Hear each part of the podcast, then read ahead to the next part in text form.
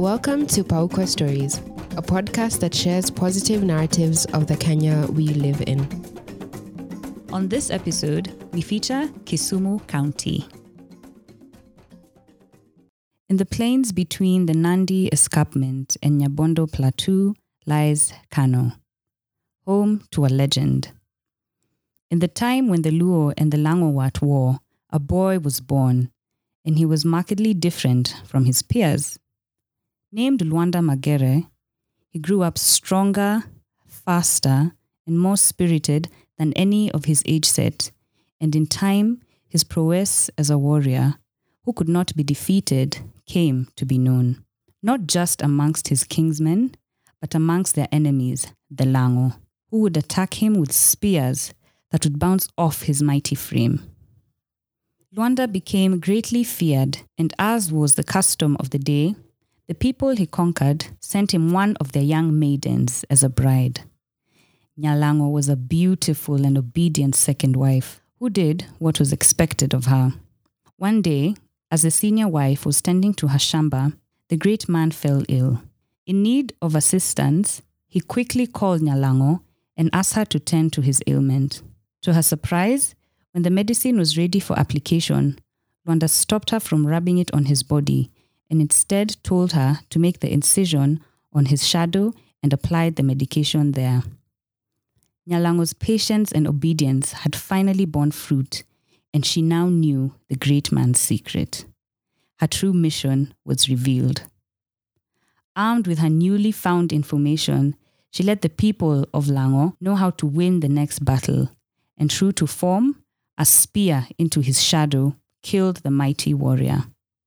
Legend has it that upon his demise, he turned to stone. The mighty Luanda was no more.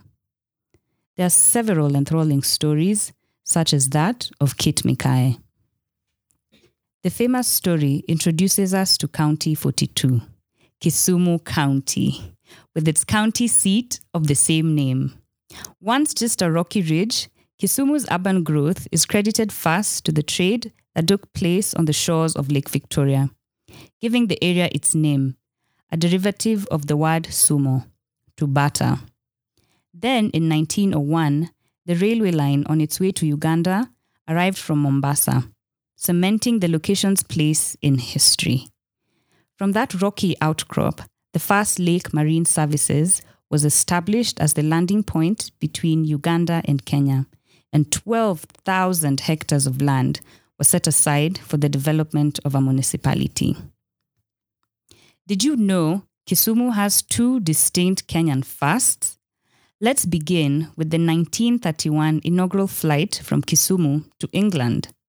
This was the first airline itinerary in East and Central Africa, and for years, it was the only airline landing point in the region. Secondly, Kisumu City holds the distinction of having the country's first female mayor in nineteen sixty-five. Grace Onyango was also the first lady to be elected a member of parliament in Kenya.